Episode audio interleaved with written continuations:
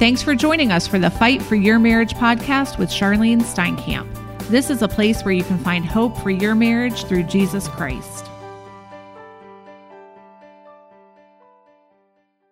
Thanks for joining us for another episode of the Fight for Your Marriage podcast.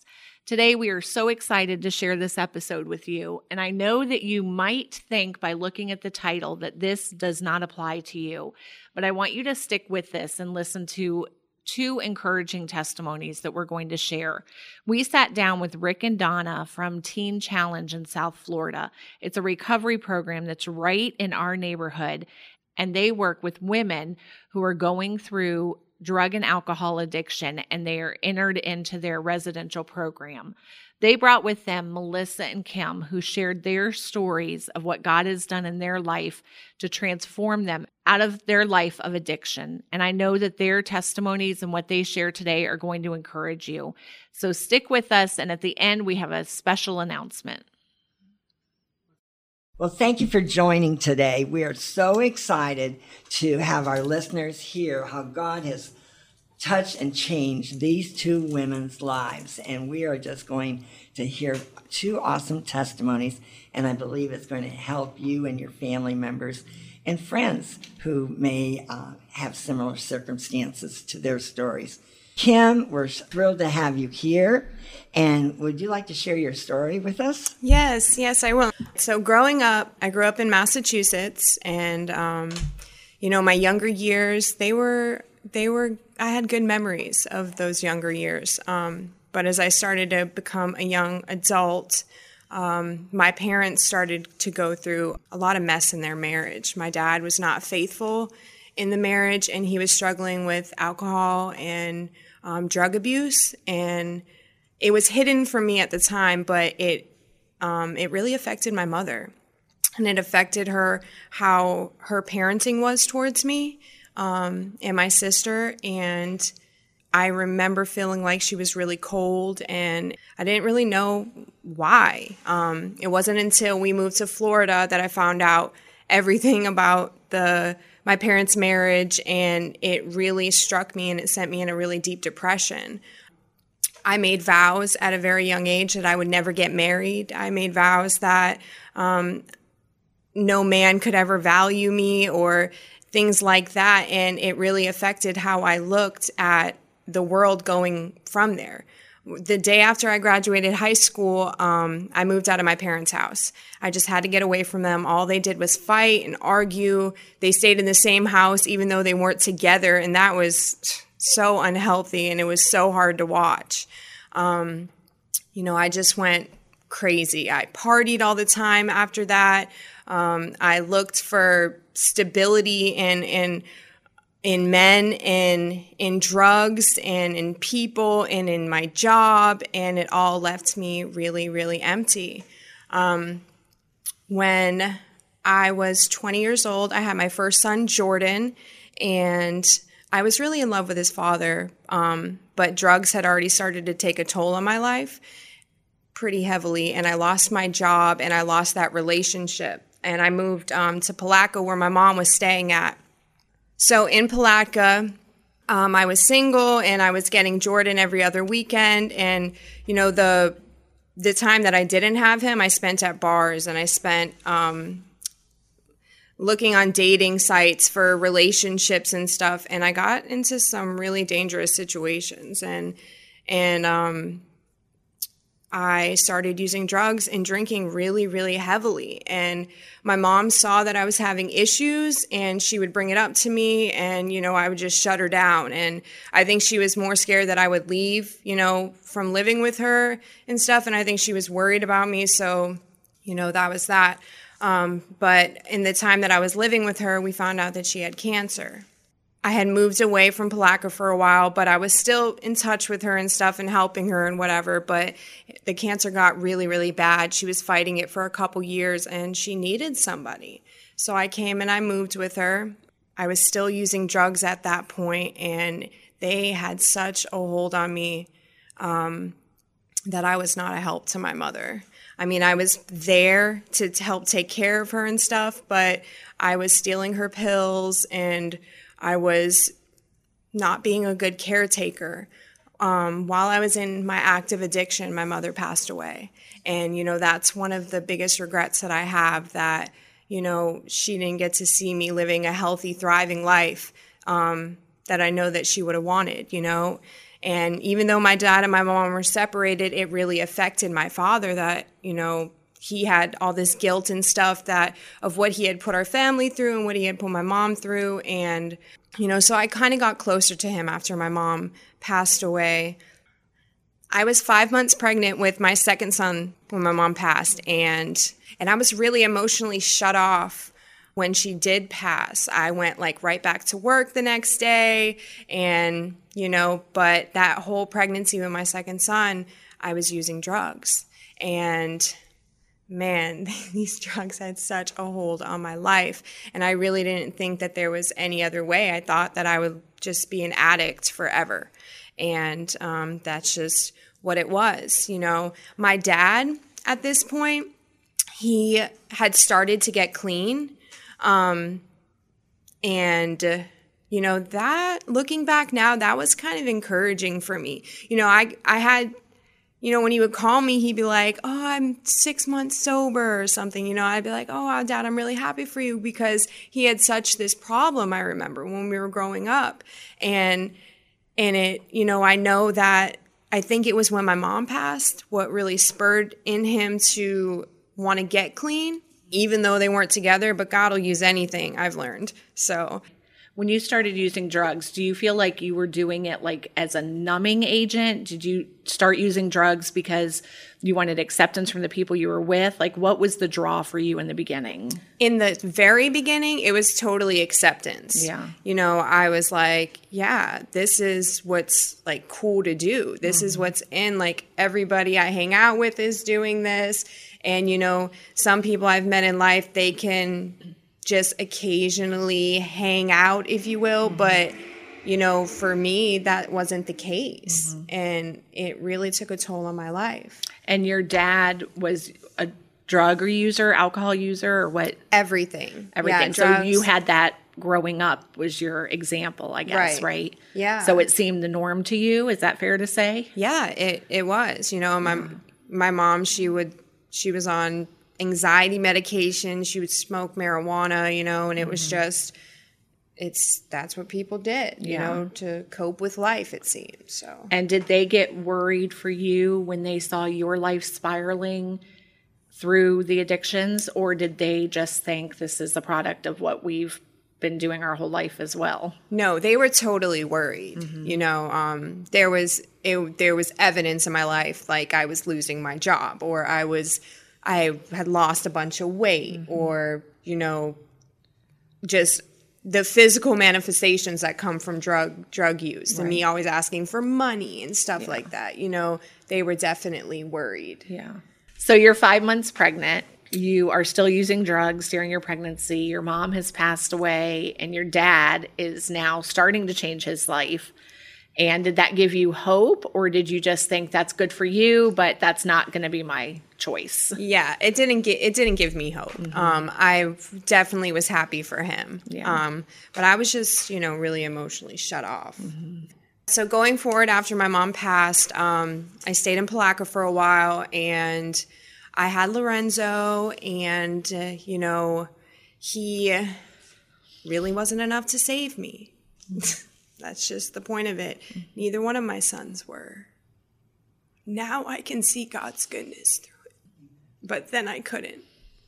Um, I didn't even know that he was being a part of all this. Let me ask you this Did you have any spiritual exposure at all through the time of your growing up and all that when you did have your children, you know, that you even thought about God at any time of those crises that you were going through? Did you ever just cry out, God, help me? Did you ever have any of those thoughts or any family member or friend ever mention the Lord to you? Yeah, I did. I um, grew up in church, um, mm-hmm. but there's a difference between church and actually having a relationship with the Lord. Right. Correct. So, no, I didn't have a, a relationship with the Lord mirrored anywhere in my life. Mm-hmm. Um, nobody was dependent on the Lord. Uh, not like I know people now and like mentors I have now in my life. No. Um, but, you know, going through high school and stuff, I did go to church a lot in youth group and stuff. And, um, but it was more to get away from my house, not because I was.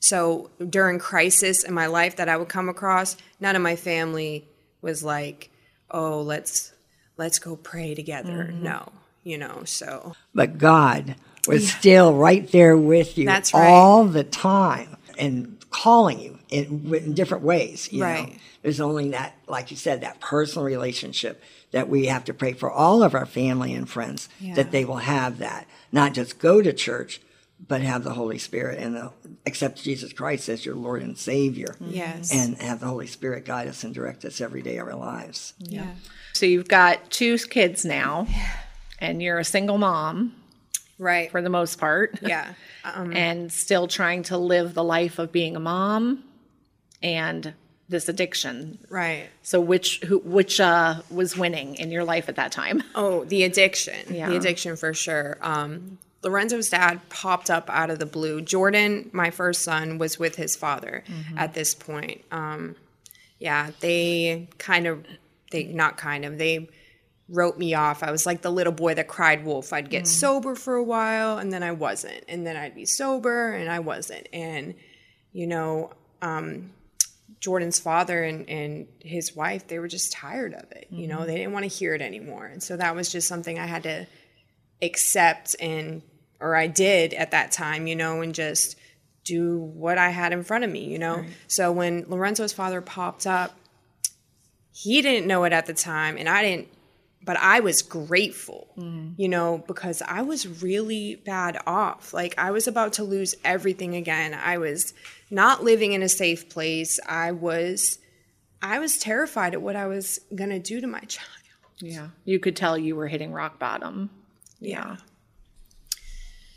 So, about a year and a half after my mother died, um, Lorenzo at this point is now living with his father full time. And I didn't have either one of my kids. And I wasn't working, I was full fledged in my addiction. And um, it was my mother's birthday, and my sister called me. And, or she texted me and said, You need to call me. So I called her, and, you know, she told me that my father died. Wow. Mm-hmm. And at the time, I was so lost and so messed up. I didn't even realize it was my mother's birthday that day mm. until probably three months later, Wow. you know, and um, going forth from there, I was just. I didn't care about anything. Yeah. You know, I felt like I lost my mom, I lost my dad, my childhood was crazy. Like mm-hmm. just with my kids now, like what I had no worth. Like what is for me? What do I have? Like my sister wrote me off, my brothers wrote me off. I didn't have anybody but the people that I had chose to be around, Right. you know, and they were not safe and they, it was dangerous for me, you know. I got into some legal issues where I was in and out of jail. These are charges I'm talking about from 2017 mm-hmm. that I just was not being compliant with what I was supposed to be doing and stuff. And, you know, I wouldn't have a job to pay what I was supposed to pay, and I was still using, and then I'd end up back in jail, and it was just You were on a cycle. oh gosh, it was so exhausting. Um, but the last time that I was in jail, these two women came into into the jail and they got me hooked up with Celebrate Recovery when I got out in Palatka. And so I was going there for like four months. And after that, I relapsed. Four months went by and I relapsed again. At that point, I was at least video chatting, you know, with both my kids, and I was working and I was um, living at um, a good a good person from the church's house, and and I, I relapsed and I just messed up everything again. And you know, I was like, this is crazy. I'm about to violate my probation. I'm gonna go to prison. Like, there's not. Uh, I did it again. That's how I felt. And I, you know, I'm really grateful that, you know, God puts people in our lives that can see our blind spots because that woman I was staying with, she demanded we were going to talk because she was not happy with one of my life choices that I had made. And I was very resistant at first, but I finally went to her and she, and, you know, she was like, I think you're using again. Mm. And I was resistant, you know, so I was yeah. lying and stuff, and just something broke in me. And she was like, What is it that you want? Mm-hmm. And I said, I need help. She was your cheerleader, right? Yeah. and, you know, she got me hooked up with Teen Challenge. And it wasn't even like my legal situation that I was in didn't make sense for me to come. Mm-hmm. You know, mm-hmm. it didn't didn't line up with what the rules for coming to Teen Challenge were, but I believe God rewrote my paperwork mm. for me. It was it was a week, a week I said I need help. And that is my surrender date. That is my sober wow. date. That Amen. is everything. I surrendered it because I needed help. Yeah. You know, and since being at Teen Challenge, now here's the awesome part. Since being at Teen Challenge, you know, I've healed from these wounds that I've had in my childhood. Um, mm-hmm. These deep hurts that about the vows that I said that I wasn't going to make because of my how my parents' relationship was and how deeply that affected me. Um, I've healed from those things, yeah. you know, and it's because of the Lord. I really let the Lord into these areas of my life that I thought were dead. My right. mother's heart that I thought was dead, and He's revived it. Mm-hmm. And, you know, He's restored my relationship with my son Lorenzo and and he's working on it with Jordan and um, you know now I've gone through the program and I'm now an intern at Teen Challenge doing the Emerging Leaders program and um, just so y'all know the Emerging Leaders program is a program birthed in Teen Challenge to raise up their own leaders. You know, so this same program that God used to save my life, mm-hmm. I now get to pour back into for other people, you know. Praise and yeah, it's just so cool. So all this stuff God brought me through, you know, I can now really look back and say, yeah, you were there, God. You yeah. were there. And it was all a setup for this time in my life. And I'm really grateful for Teen Challenge. And that is awesome. Yeah. He protected you so many different times.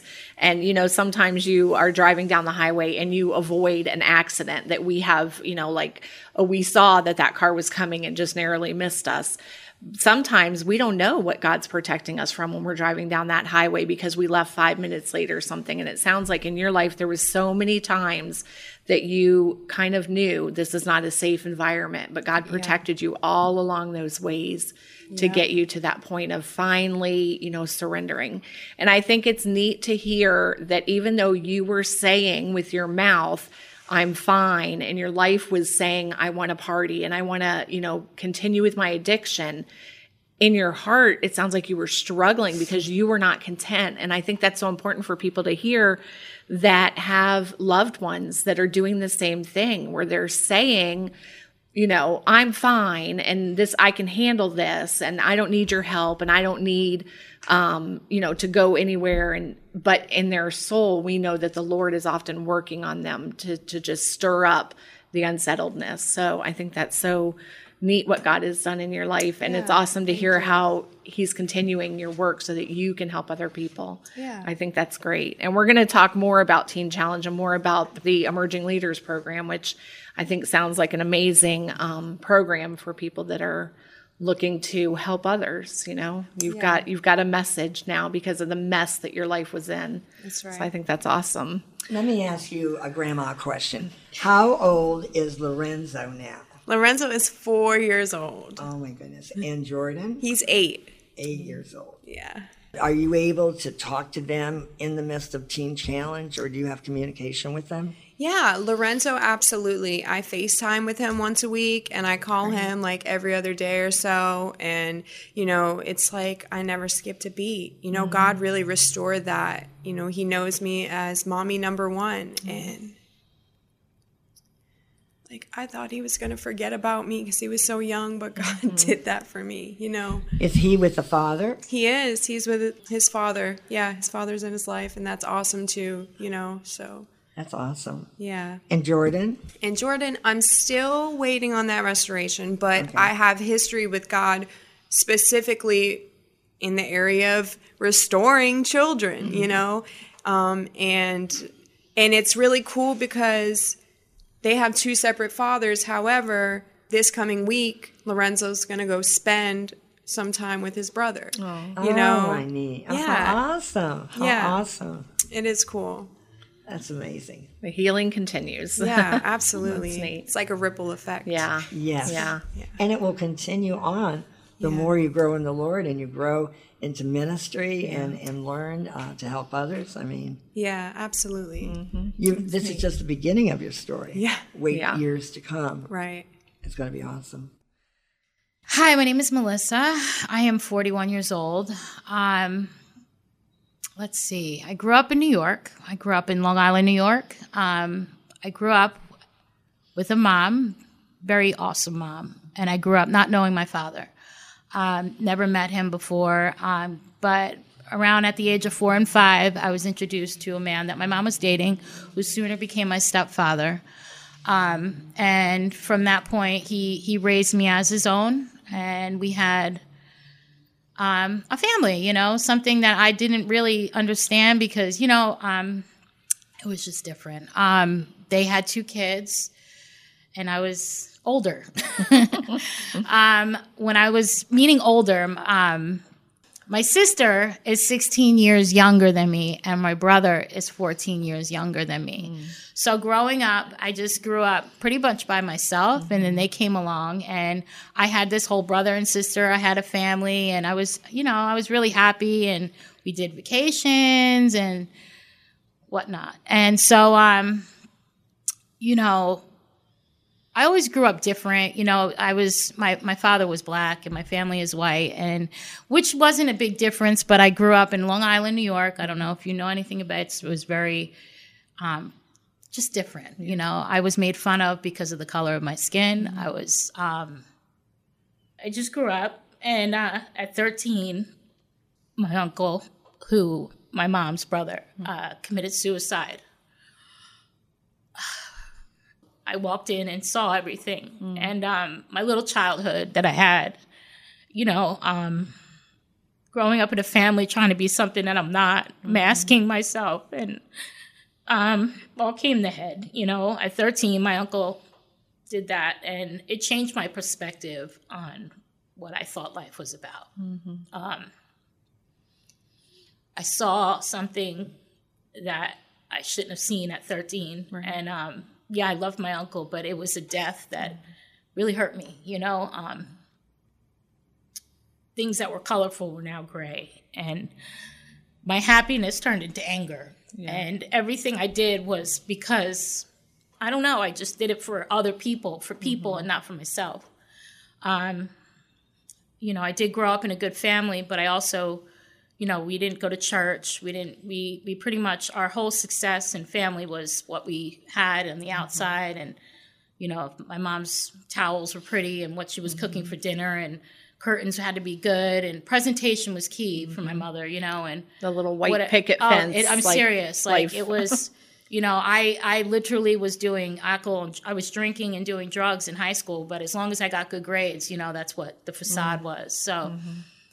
Um, in Long Island, I played sports, and um, I was very good at. I, I had 4.0 go- growing up. I was very smart. Um, I knew how to get around what I needed to get around to be able to hang out with my friends and Mm-hmm. do everything. And so I played lacrosse and field hockey and um, that led me to get a full scholarship playing for a division one lacrosse team and it got me into college fully paid for and everything else like that. And i was really really excited and i you know i i knew this was like going to be my future you know? Like i i got away from my pa- i love my parents don't get me wrong but it was freedom you know? I went to college i was like all right. So you know and then i learned how to drink even more in college because now i can just go and be by myself i don't sneak around and When did you start drinking? I started drinking at 12 years old. Um, in a sod farm behind my mom's house. Um, I snuck a bottle of Jack Daniels and learned how to drink it. And it and it, that's another thing. It changed who I was. You know, Did like- it did it numb what you were going through at the time? I can like be whoever I wanted to be. when you had your alcohol. Yeah, I could talk the way I wanted to be. I could talk Mm-hmm. the way I, I just I was comfortable with myself. You know, like it just it's it was almost like I kind of like came alive with it, and so and then marijuana fell into that. But you know, it was just party, and you know, Mm-hmm. Did your family know that you were doing all of that? Did they know you were drinking? Did they know you were partying? My mom did. My mom, she, you know, she just. She, my mom at one point, I was 16. She'd rather people drink in the basement. We had a baseball basement um, thing, and she'd rather have people over. She would take our keys, you know, to make sure the kids weren't driving, as long as you know we weren't getting out of control or. I don't think that was the right thing to do, but in her head, in her rationalization, she didn't want drinking and driving. I don't know. It was a different generation back Yeah, then. I don't know, but I mean, it was you know. So, um, so I went to college, and my third year in college, I got hit, hit by a drunk driver. When I got hit by the drunk driver, um, I lost my scholarship. I wasn't able to play sports again. I um, shattered my pelvis. Like it, compl- I had to learn how to walk again. Lacerated my spleen, a whole bunch of stuff. I looked a mess. I was just um, and I was a little messed up from getting hit. You know, I don't know, something happened where I just, again, just like the when I was 13, it just kind of things just went, Shifted. it shifted. Yeah. What I knew, what I thought I was going to do, again, you're my plan, like God's timing. You know, like I didn't have a plan, so I had to go back home to Long Island, live at home, and you know. Um, I decided I my mom helped me with therapy and everything, and I decided that I was going to go reapply to another college. So I reapplied to Pace University in Manhattan and got in. And my, my whole plan was to go take the train, go to college, and come back on the train. Yeah. Well, I did that and met all the wrong people in the midst of going from the train point A to B. So, um, now here's the thing, you know, when all this time's going on, I never had a God to talk to. My mom was always mm-hmm. so busy with the kids because you know they were younger, I was older. Right. I never had anybody to talk to. Um, so I kind of like thought I was an inconvenience a lot of the time. So I didn't say mm-hmm. anything, you know. So by the time I got to New York and I met these people who were actually going to listen to me and mm. drinking, so you know, I met the wrong people and they listened to me and I hung out and I did what they did and I and mm-hmm. before I knew it, you know, my first semester at college, I ended up meeting a person, a relate a guy, and he uh, took me down the wrong path. Um, New York City's rough, you know. Um, it takes that quick to catch a habit. The girl who used to just party on the time over here, two minutes later, I was, you know, I got introduced to cocaine, smoking crack, and then heroin happened. And, you know, I, I just kept, and that's what I did. In a month's time, I was addicted to all this stuff. A girl from Long Island, all the way in New York City in the boroughs. So, But you had your um, acceptance from those people, right? I did. I did. I really did. Yeah. And, you know, he took me in and convinced me that I could stay in New York City. I could leave my parents and just leave, you know, like, and so I was like, all you know, I'm, you know, I'm just 21 years old. I thought I was like, You knew it all. oh yeah, I knew it all. I, I wanted it all. And Yeah. the city was so big. And, you know, I was just like, wow, you know, so I did. And so here's what happened. The first year of my addiction, I got incarcerated my first time at 22 years old. Now, from 22 till now, until I came to Teen Challenge, I literally was an addict to pretty much two and a half decades Wow. um, this girl that had all these dreams, aspirations.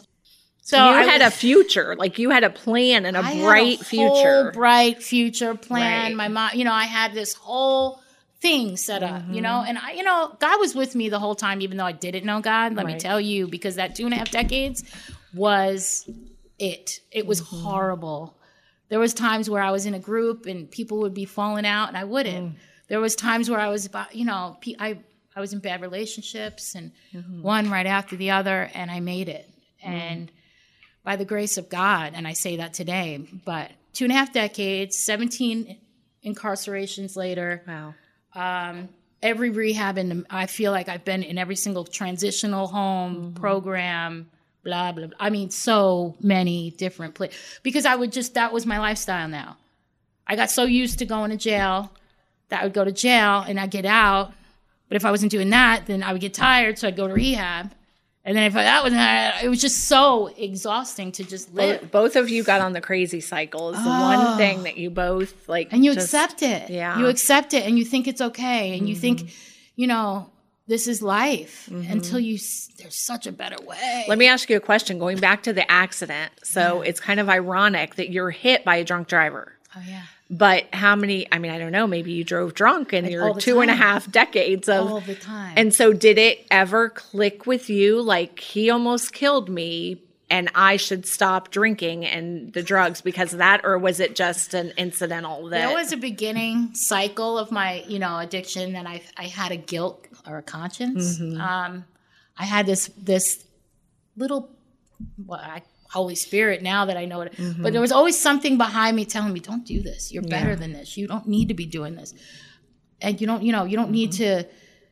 live this life you know mm-hmm. like get up that's why i always put my i always wanted to get help like Yeah. i would get tired yeah you call it tired but i was sick yeah, I was tired of looking around these people. I was tired of being in this situation. I was tired of being beat, hurt, um, just abused. Like I, it was just bad, you know. Like where was I'm- your family during this? Like, what was so your mom? yeah, my mom was not putting up with it. Okay, Okay, um, she did for a little bit. She did for the first two, three years, and then she was like, you know what, you want to go and do what you need to do. She gave me tough love. That tough love was not calling me, answering my phone call for almost eight years wow, eight years. Um, she just she didn't want she like it, I would call her up. She's like, listen, Melissa, I know what you're doing, and I'm not. I don't. She would find me on Facebook because sometimes I would get a phone, go on face. You know, Yeah. it was periodically. She right. would. You know, there was times where she went into drug houses a couple times to drag me out. Mm. My mom literally went to a drug house one time. Told brother Ricky this story, and literally, literally in the middle of guns and everything, dragged me out while they were about to threaten to kill her. Wow. Yeah, my mom loved. I mean, she's been through it, you Yeah. know, and um, so you know, I, she just couldn't do it anymore, Yeah. you know. And she says the same thing today. I mean, so today, um, you know, this is when I say two and a half decades. It was like it was insane. So at 36, I had a child. Or I got pregnant. I found out I got pregnant in a rehab. Wow. Um, I was 89 pounds. Mm. I was 89 whole pounds. Um, I was, I ran away from the man that is my daughter's father, and he kicked me out, abused me terribly, left me in the streets with nothing. When I say nothing, he kicked me out with nothing on my back. I found a rehab that was down the street street in Brooklyn and it was it wasn't even a rehab it was a hospital and i literally like didn't even know this place was a rehab i ran in and they took me and um i was like i fell into the hospital because i just i was he, he he wasn't a good guy you know he's he's not a good guy not at all Okay, um so um i stayed at the rehab and while i was getting the blood tests and everything they're like by the way do you know you're pregnant now i'm like three months whole pregnant 89 pounds I had track marks and everything. I was a mess. You know, I was just disgusting and living in sin and I couldn't believe it. Like I couldn't believe that I had a child in me and I was like I mm-hmm. didn't know what to do. And I was like I don't now it's not even about me anymore. Right. Now it's like about a whole kid. Like I have to take care of a mm-hmm. child. Like I'm 36 years old. Like, mm-hmm. 30 you know, 36 years old. I don't have anything. So the rehab that was, you know, supposed to be like a 20 day program t- kept me for like three months mm. to try to figure out what to do because I was, you know, really sick.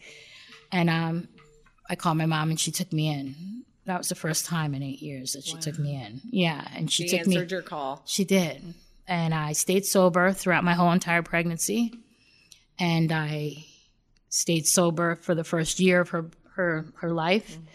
And then I picked up a glass of wine, mm. which led to a beer and then a case of beer. And then before I knew it, I was sneaking a lot of alcohol. You know, she would be in, I I remember a time when she was two and a half years old, and my mom didn't know I was drinking this much. I was living at home, but she would work, you know, and I, I remember sitting at the bath, giving my daughter a bath while I have a, fifth of vodka underneath the sink trying to drink while I'm giving her a bath. Why did you pick up that glass of wine that that day? Because I, you know, I'm lonely. I was lonely. Yeah. I wasn't ready to be a mom in the first place. I'm being serious. I wasn't ready. I didn't know what I was doing. Um, did you feel like you could handle it? no. You knew you couldn't. I knew I I, Yeah. I took care of her. I had a job. Um, she had clothes on her back. she had diapers, um, but I wasn't there physically. Her, my heart was not there for her. I didn't play with her. I, I you know, I, I almost thought she was almost in the way. Yeah. And I know that's uh, Lord, please forgive me, but she was. Yeah. I, I didn't know what to do. I'm 36 years old, ex drug addict, or I called myself, you know what I mean? Mm-hmm. And I didn't know what to do. And I'm living at home with a whole family that I haven't seen in years. Mm. So I'm trying to restore that relationship, which was a mess. You know, it was just, it was hard. And then my last straw was I got too drunk one night and I said, you know, I can't do this anymore. And I packed a bag. I walked out the door, right out the door in Cape Coral. Took me, I flagged the car down, went all the way to Fort Myers, and found the only drug neighborhood and stayed mm. there. And when I went to Fort Myers, they, again, it's amazing what, you know, they accept you. It's like, it's horrible. You know, it's, and I tell this to anybody like, watch out who you talk to and who you surround yourself with. Mm-hmm. Surround yourself with positive people because you don't know, like, you could be the most awesome person and a good, mm-hmm. good, good intentions, but you get dragged in by the wrong person. It takes like, it's that quick. Yeah. We had a pastor that always said, Show me your friends and I'll show you your future. Exactly. And you think you can handle it. You think, you know, I go to church, I, I can handle going out, you know, Friday night with the people from work, and I mm-hmm. don't have to participate in their lifestyle. But it sucks you in so easily, so easily. Yeah. So, you So, know, so once again, you found acceptance. I found acceptance. Yeah. Three more incarcerations in Lee County Jail. Mm. Got out of jail, used again. Mm-hmm. And this time I was just so, this is like when I say I was tired, I'm 40 whole years old now. Okay. I'm exhausted. Mm-hmm. yeah, I'm ex- I've left my kid. I mean, what else mm-hmm. could I have done? I mean, this is crazy. I got to get my life together. So I walk into a detox, and this Christian lady, she's the detox worker. She's like, she's like, and this is I've already been in detox four times in like two months. Okay, because now I'm using it as a, like a just a place to rest. just a rest. yeah. Okay, yeah. So she's like, You need help. You really, really need help. She mm-hmm. goes, You need to go. She goes, You can't keep coming here. And she was this little Jamaican lady. She, you need I remember she had this, she used to wear these big anyway. Mm-hmm. She was cool. And um she's like, God, you know, God's for you. And I'm like, God, who's God? I was like, mm-hmm. man, I'm trying to get to a program. She's, are you willing to commit your yourself to a program? Blah, blah, blah. And I'm I'm like, yes, I want to, you know, I guess. I mean, what's commit? She goes, a year. I'm like, oh. Right. she goes, I'm like, you mean a whole year? She's like, what else would be a year? I'm like, oh, you know. I'm like, all I'm right. sorry, I've stumbled into Yeah, the I'm wrong place. I think you're correct. Yeah. So I'm like, what about if I like stay there for a couple months? Because that was my plan. Yeah. Yeah, I committed myself, and I, in my head, I was like, I had my own plan coming to Teen Right. Challenge. I did, and um, and then I was like, God, I'm like, I don't even know nothing about no God. I don't. I really. Okay, my family was Catholic, but it didn't. We went to weddings. Okay, that's what we did. We went to weddings, and like Christmas time one time, I remember, um, and so I, I I said, all right, you know what do I got to lose? So I go to Fort Myers. They put me in Fort Myers. I turn around, I couldn't stay there because it was my drug neighborhood. Um, I turned around and old guy was who I used to buy from was right next door, and I could not stay there. You know, you need to sometimes you need to take you somewhere else to get help that you need. So I found these lovely people at Davie. and I love it. So I found Teen Challenge and I went to Davie. And I remember I was at Fort Myers and I talked to Brother Ricky on the phone for 40 minutes with mm-hmm. Lisette. And he's like, Are you committed? And I said, Man, what is he talking about? Mm-hmm. Commitment and all this stuff? Yeah. I was like, Yeah, okay, I'm committed. And he's like, Are you willing to work? And I'm like, What? I said, Yeah, I'm willing to work. He's like, Are you really going to be serious about your life? I'm like, What is he talking about? I mean, I'm, I just remember, and Lisette's like, just answer the question. She's like, it's like paradise there. She's in the background. Now, Lisette is a, a, a graduate Yes. of Davie, and she's like, just answer. He's he's he's really in fire for the Lord. I'm like, fire for the Lord? What are y'all talking Who about? this Lord? Yeah, and I was like, I just didn't oh. understand anything, but I took a leap of faith. That was my first time of actually taking a leap of faith, and I just went. So I your learned who pla- God Your was. plan was to just Right. get here, rest again for a little bit of time. I gave myself three months. I was like, all right, I'll just go there for three months. Right. And so I come in and, you know, they're, I loved it. I Yeah. walked in, it felt like home. yeah. I mean, it's seriously like you smell food all Yeah. the time. It's like, no, it's just like a homely Yes. smell, you know, like it's just, the couches are warm and like the beds are really comfortable. And Mm. I'm like, their AC was pumping and everything was just, it was awesome. And I'm just telling you what kept me in Yeah. the beginning. And God has a plan because Yeah. I would not know what to do with myself. I didn't know what, you know, so Mm-hmm. I had to be loved by these people first to even know what love was from God. Mm-hmm. And, they wanted nothing from you. They right? wanted nothing from me. And let me, Unlike I, your I other people. that- I Yeah. Mm-hmm. fought that man. He would tell me to do something. Mm. I would go right at him with another, you know, I mean, I was came in with anger issues. Yeah. I came with personal right issues. I came with, um, I thought I was right about everything. So, and I got shut down very much so. And, but the thing is, I have a relationship with God today. I listen to people. I'm not scared. I don't live with fear. I don't have anger. Everything that I've been living in bondage my whole entire life is gone. Mm. I work on things, don't get me wrong. Mm-hmm. Things come up again and they resonate sometimes and I work, I work it out. Mm-hmm. Not with people. I love people, but now I'm I have a relationship with God Right. because of people who love me mm-hmm. and therefore I can talk to him. Mm. Amen. Okay? So it's like so That's cool. So true. It's cool. You have to learn to love people. For me, in my my experience, because I didn't know who God was, and you know, for somebody who doesn't know who God is, faith is really confusing. Right. You don't see it, you don't Right. touch it. Sometimes you don't feel it until you actually get a relationship with good people, Mm-hmm. and good people come in your life, and you have to embrace that.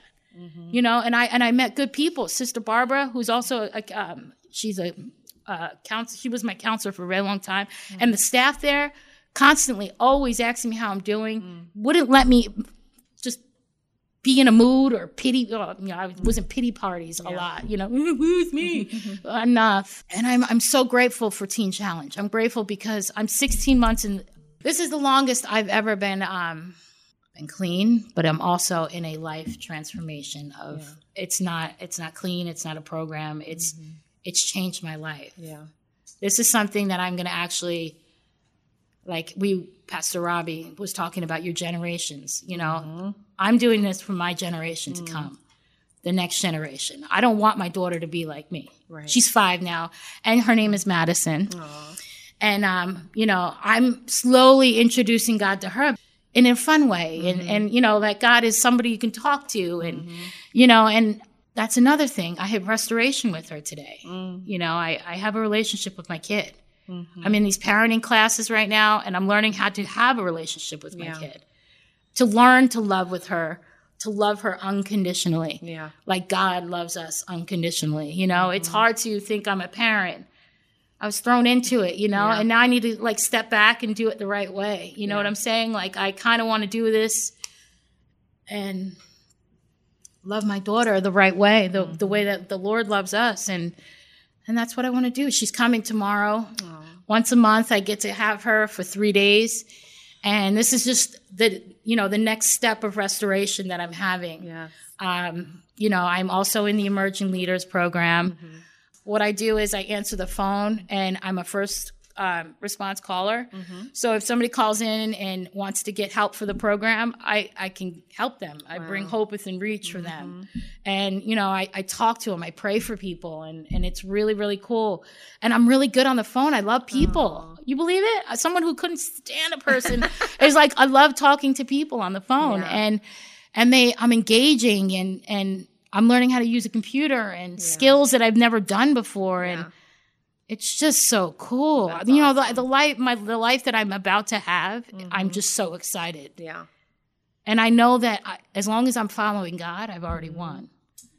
I think there's so many um, God things in both of your stories where it didn't feel at the time like God was protecting you or taking care of you. And you, like Melissa, you said you didn't even know who God was. You know, you didn't have even the um, basic knowledge. Before we started, um, Rick, you were saying that she was an American who didn't know God.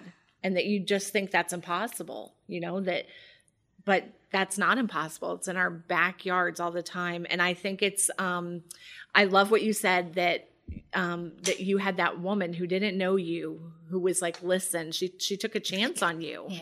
and she invested in you. Yeah. and we can be so guilty especially in our society that we're so busy and we're so me centered like i can go to target now and check out and i don't have to see a person talk to a person you know. I, I can get my gas and i don't have to see anybody and i'm just centered on me because i've got things to do i've got places to be and there's so many people that are hurting in the world that need Jesus that we could just take a minute to invest in them So and see what they don't have, you know. And I, I think that's neat that both of your stories are, you know, because of one person. One person. May I just say that the Lord taught me so many years ago. He would urge me as I went back and forth to work to look at the people on the roadways, look at the people on the sidewalk. And I challenge us, and it reminds me how the Lord always says to me, while you're driving around, look at the people and pray for the people that you do not know mm-hmm. because he created them. They're God's children and they need to come to know the Lord. And you think that a lot of people do know there's a God and they do have that background or teaching or anything. But as you have shared today, that there's so many people in this world now, especially now, that we don't all get trained and go to church. Or if we go to church, we don't get that personal relationship with Jesus Christ. Mm-hmm. But when you do, and you're both your testimonies, is when you accepted the Lord, how He directed your steps day by day.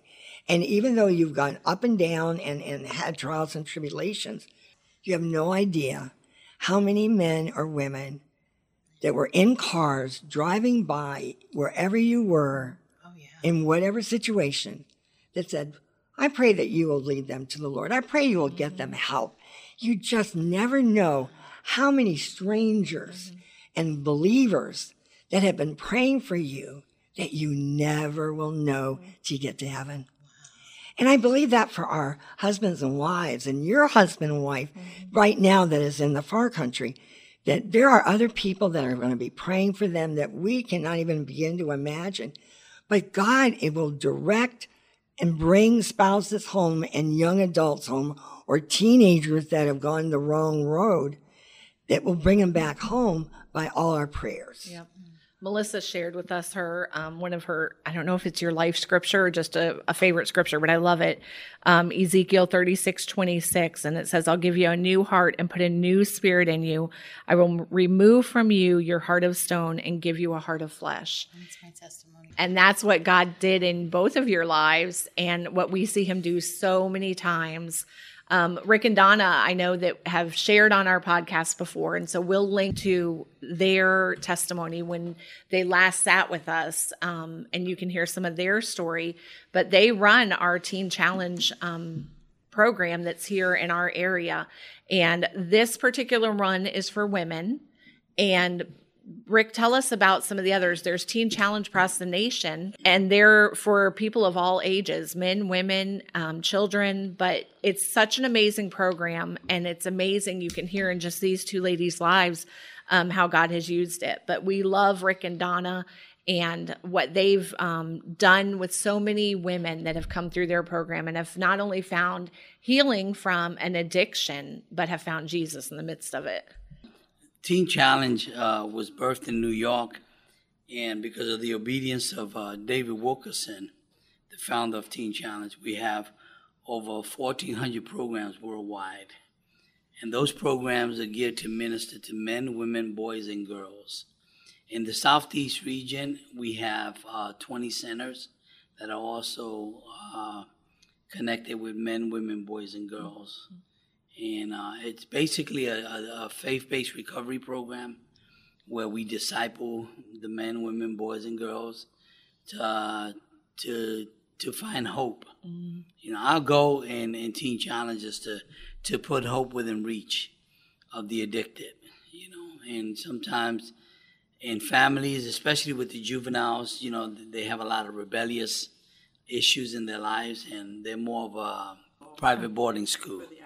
You know, because they're young, and you know, there's a lot of things that you have to give to them, and and work with them. You know, to to help them. You know, and you got to give them schooling. Uh, you need the uh, professionals. You know, to to deal with the juveniles and and the adults, uh, you do have professionals and all that, but it's a whole different ball game, you know. And um, and we located here in South Florida. You know, my wife and I run the women's program.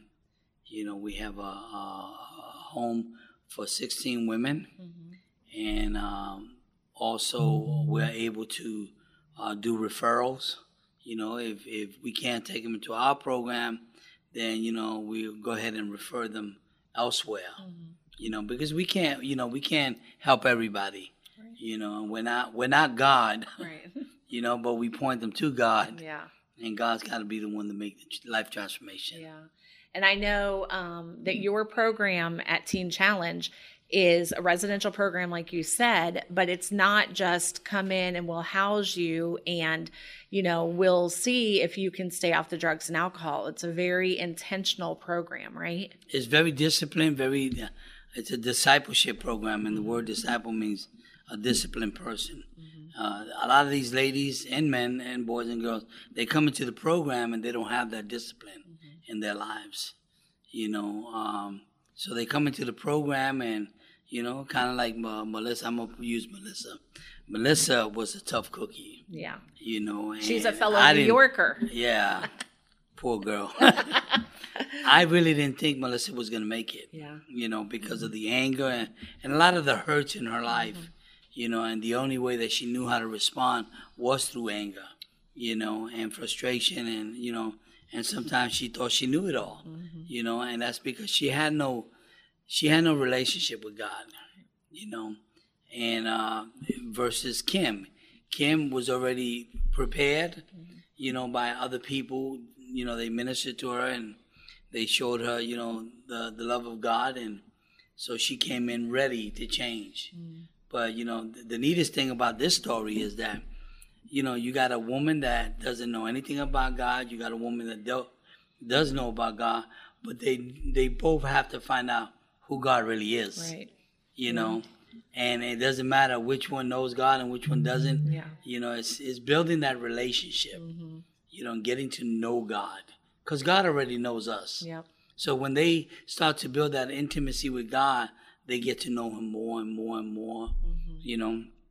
And God called them both, you know, funny at the same time to become emerging leaders, you know. And they both have, they both have their giftings, Yeah. you know. Um, uh, Kim, you know, works with the with the ladies, and Melissa works with the uh, administration department. You know, but she's also involved with the girls as well. You know, and they see, the girls look at her, and she's a living example. Both of them are.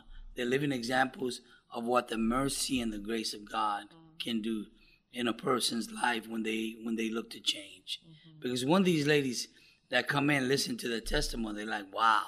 Yeah. you know. And then when I get to talking about them, I turn around and say, "Yeah, you don't know what these girls been through," you know. And it's it's just pretty neat just to see, Yeah. you know, uh, what God is doing in their lives. Yeah. You know, It took one step of obedience on both of your parts to take that first step to say, okay, I'll go. And then once Rick and Donna got their claws on you, right? And they showed you Jesus, they were gonna.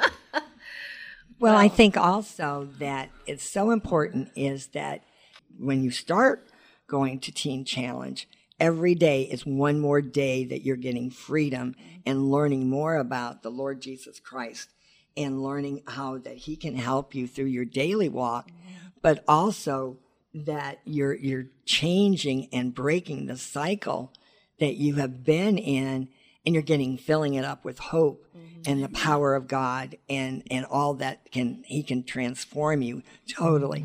That that heart transformation and life transformation and breaking the cycles of different habits and all and you both are just radiating the Lord today. I want to give hope and encouragement to husbands, wives, moms and dads and grandpas and grandmas to people that you will be uh, around that may need Teen Challenge and that hope and the what the life transformation can be for people that God will put in your life. Yeah, I think their testimony is evidence that we can look at a person and think there's no hope and there's nothing Correct. that can be done for them. It, they're too far gone. You know, we've probably all had people in our life that we think they're never going to change.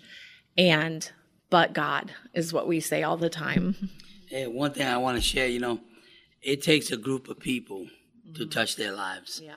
You know, and, and I have to give props to to to every executive director, every staff member, every program manager that deals directly, you know, with the staff and the students and every staff member. Because, you know, my wife and I, you know, a lot of people say Rick and Donna, but the reality is we can't do this by ourselves. Yeah. to to have these people come alongside of us, armor bearers like Melissa and and uh, and, and and Kim and and Barbara and, and Lori and and and uh, Siobhan, you know, and other staff members and Leticia, other staff members that have come alongside of us, and then the other programs. Mm-hmm. You know, we can't do this alone. No. But God calls people out of that slimy pit, mm-hmm. and He cleans them up Yep. you know, and he shines his light on them, Mm-hmm. you know, and then he begins to do a work in our lives, you know, and then we begin to sow that seed of life transformation in people's life mm-hmm. And give them the hope that they're looking for. Mm-hmm. Yeah. You know, so it's a team effort. Yeah. You know, years, you know, a lot of people always want to use the I. In Teen Challenge, we we got rid of the I, Mm-hmm. Yeah. and it's the we. And now you're seeing generations change Yes. because of this. Like Melissa mentioned earlier, you know, you guys have families, you have children, and now you're a changed person who can now show your children, your extended family, your relatives, your who knows who, who God can use you in the future to to witness because of what you've been through. I think it's awesome. Well, let me back up a little bit and I want to ask you guys a question and whoever wants to take this can take it. But let me ask you about drugs and alcohol today. It is a problem. It is a problem in um it's a problem in the church, I would even say, where people think they can handle, you know, the social aspect of drugs and alcohol. We see it being legalized in certain states, and it is coming into families with a vengeance. And, you know, we think, or we used to think, I would say, that, you know, the drug and alcohol scene is happening in that crack house in that part of the neighborhood, and it's not happening in front of us. But I think it's happening in front of us a lot of times, and especially um, people that have addictions to even pain medication and things like that. It's really fracturing families. And so, what can we do if we know people who we have an idea are struggling with something? Um, if someone has a child that they are worried about, you know, do like Melissa talked about being able to be 16 and drinking, you know, in the basement as long as you didn't leave the house what can we do as as believers as um, adults that have influence over people to help them when we think there's an issue happening. Well, I think being able to um, to address it, to bring it to light, um, because when things are kept in darkness, um, not exposed, then then um, life goes on as normal, and the problem gets worse. So being able to to address something and um, and there's something called denial. So, which is quite prevalent in um, in the world, and people, uh, especially you know, not my child. yeah You know, and it's hard for parents to believe that their child has an issue, and um, like Melissa was talking about, you know. Um, that she was allowed to drink downstairs, and uh, let's take your keys, and you know, and all. But um, but the thing is, is that um, sometimes um, parents, you're asking about believers, what can we do? But sometimes um, parents are afraid, and people are afraid. And so, um, one of the things that we do as a ministry, we go into churches and we do presentations. Some of our ladies have been, um, have grown up in the church. Um, and um, and so, but they've got off path, And so that's something that we do, and we expose that there is um, that there is a problem that can be healed. And I think when people realize that a, that there is healing for a problem, that they're more likely to be able to um, maybe reach out. But um, developing relationships with people um, is one way to get your foot in the door to be able to speak into somebody's life. And um, and so and then to be able to share because developing a little bit of a trust relationship with them. But that's why you know i mean jesus said go into all the world right? And so and our world might be our next door neighbor and um, our world might be um, our coworker um, you know and our world might be the person that sits in the pew next to us. Well six feet away from us anymore but uh, you know but um, but uh, truly we can um, somehow have that door open um, god can make it happen um, through prayer and us being available for him to use us. Um, that's one of the things in even there's so many different groups.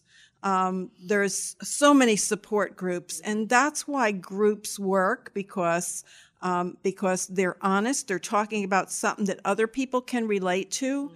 And um, so being able to um, to share a group with somebody you know and that there is help available and sometimes it might be a little bit more extreme. I need a program. And so and that's where a program like teen challenge or other programs can come in and um, and say you know because we do one time assessments with people usually. We don't do ongoing counseling sessions except if they're in the program.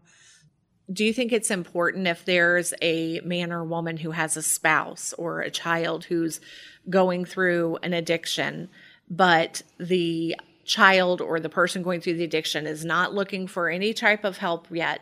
Do you think it's important for the person who's trying to cheer them on and trying to help them to go to a group? Is that helpful for a person? I think it is. Okay. Because if they don't have knowledge on how to help somebody, mm-hmm. then in a group setting, they can find that. Okay. Because a lot of times you have parents, and if you're a parent, please listen. They're in, my wife made a statement about denial, Right. you know, and they honestly think that they're not the problem. Mm-hmm. And sometimes parents, moms, and dads can be the problem. By you know, enabling, by enabling. Yeah. You know, enabling is a big killer Yeah. you know, in our society today, and they have to they have to be willing to accept when they're wrong. Mm-hmm. You know, it's like you know a lot of people say, "Well, I only drink a little glass of wine." Mm-hmm. You know, well, that little glass of wine, you know, your your son or your daughter saw you drink it. Right.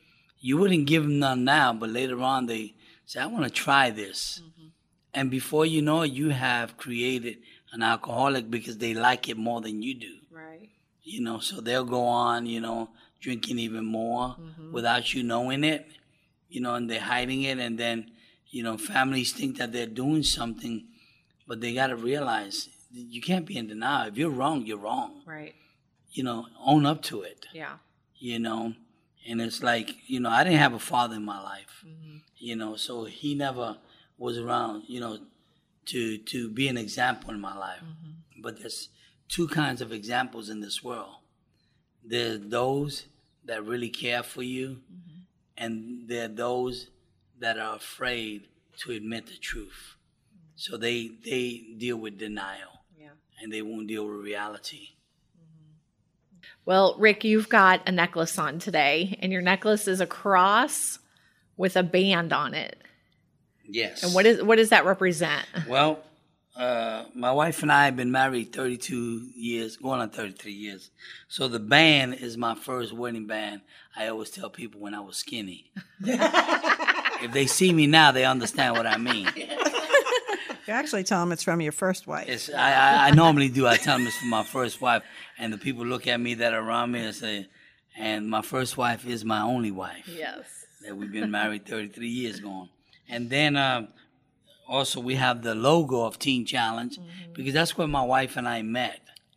You know, and it was the cross that brought us together. You met in Teen Challenge when you both after were going we graduated. after you graduated. Remember you both, that, folks. You both have You do been not- through it You do not flirt or get involved while you're in the program because because you get in big trouble. You get kicked out. yeah, because it shifts your focus, right? Yes. Absolutely. Exactly. And then I also have a cross there. Like I said, it was the cross that, that brought us together. And then I have a special thing that God gave me a long time ago. I grew up in New York, mm-hmm. like Melissa. I was involved in, in flying pigeons. So I have a band, a pigeon band. It's got my name and my wife's name, and it's got our phone number, you know, and we give it to the ladies. See, let's say racing pigeons, they're called homing pigeons. Uh-huh. They go far and they come back, uh-huh. you know. So basically, we give them this band so that when they after they graduate, and then they got my phone number, they have no excuse of not calling us. So they they they're like the racing pigeons. They come back home, uh-huh. they call us, and they stay connected. Yeah. See, the, and the reason why is because we're a family. Mm. We're not just a, a rehab program. You know, we're we're a family, and we like to stay connected. Yeah. And me being Puerto Rican, man, I, I go after my children. I know this has been a blessing for you to listen to, and um, it's a blessing for us to just hear your stories and just to be reminded that God is in control of all things, even when we think that a situation's hopeless and we look at a person and think there's no hope. You know, I'm going to shut the door on them because they don't want help. That God can transform that. He's done it in Rick and Donna's life. He's done it in both of your lives, and I think it's amazing. So um, we've asked Rick to close in prayer, but before we close, do you, um, either of you, Melissa or Kim, want to share what God's been teaching you lately, or um, you know, just hope for someone that might be listening to this and feel like they know a Melissa or a Kim in their life, and they have maybe been enabling them, or they've not heard from them for years, and just what you would share with them today. Okay, yeah, I would just, um, you know, share the encouragement that there's nobody too far gone that the Lord can't reach them. Um, you know, that's been the testimony of my life. Um, a scripture that I'll share actually is from Ecclesiastes 3:11, um, and I'm also sharing it because all the searching that um, people do in life for through addictions of whatever kind, any life controlling problems that they have or whatever, can't be filled without um, the hope that only Jesus can put in in our hearts. You know, um, so the scripture Ecclesiastes three eleven is, and He makes everything beautiful in its time. He, and he has also set eternity in the human heart, yet no man can fathom what he has done from beginning to end. Um, so yeah, nobody's too far gone for the Lord, and you know, come home. That's what Jesus says. Come home. Yep. as long as you're breathing, you have hope. Um, as long as you are taking breath, God gave you breath. The lungs that's in your chest is God. And for me, um, the best thing you can do is give yourself a chance. Um, take that that leap of faith, even if you don't know what faith means. Take it. You got nothing to lose. Right. Really got nothing to lose. So I mean, in my situation, that's what happened. And out of sometimes desperate situations create the best future. And I literally, um, I was a desperate case, and today I'm not. And that's all I know. And it's that simple. Um, for the parents out there, um, just for me, I'm, I don't know. I'm not. I'm not really good at this parenting thing. I'm still learning. But right now, I just know that I just want to be a, a godly parent to my kid. I want to love my kid just like Jesus loves me, and I'm I'm a s- simple person, and I just I honestly just want to have the love, uncontrollable, unconditional love for my child, like Jesus has for us, and that's it. a powerful, powerful time with Rick and Donna and and uh, these girls. Oh, you have touched my heart. And Teen Challenge is going on my prayer list at the top to pray for all the people around the world that are going through these issues. but there is a place where we can call to get help if uh, if the if just even look on the internet and pray for this ministries in all the different cities and states because there are so many people that can be touched and transformed and their lives will be new creatures in Christ. Mm-hmm. And that is the most exciting thing. And that's what this marriage ministry is all about that hearts and lives and marriages can be touched and changed. And we can be living examples. But we can do this all at home by putting them on the prayer list to pray for all the people that are battling addictions, battling uh, all of these different areas of addictions that drugs and alcohol you would not think could be that bad, but it can turn into uh, uh, people lives being snuffed out. So I'm just praising the Lord for um, hearing two people that have gone down the deep road but come back by the Lord touching and changing their lives. And you have done, uh, you have, I know, are going to bless so many people. And they're going to forward this on to somebody else that they know will be helped also.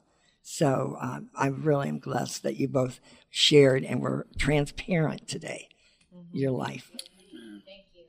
Well, Rick, do you want to close us out today? Sure. In the word, it, it talks about God takes, and He says the lonely in families. Mm-hmm. You know, and a lot of these ladies come into our program and they don't have family.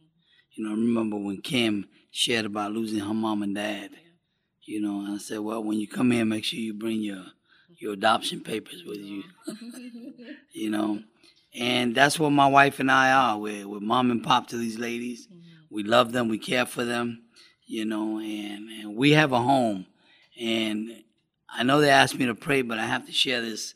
You know, if somebody's out there that that's on addiction, you know, you have an addiction problem and you're sick and tired of living like that, give us a call. Yeah.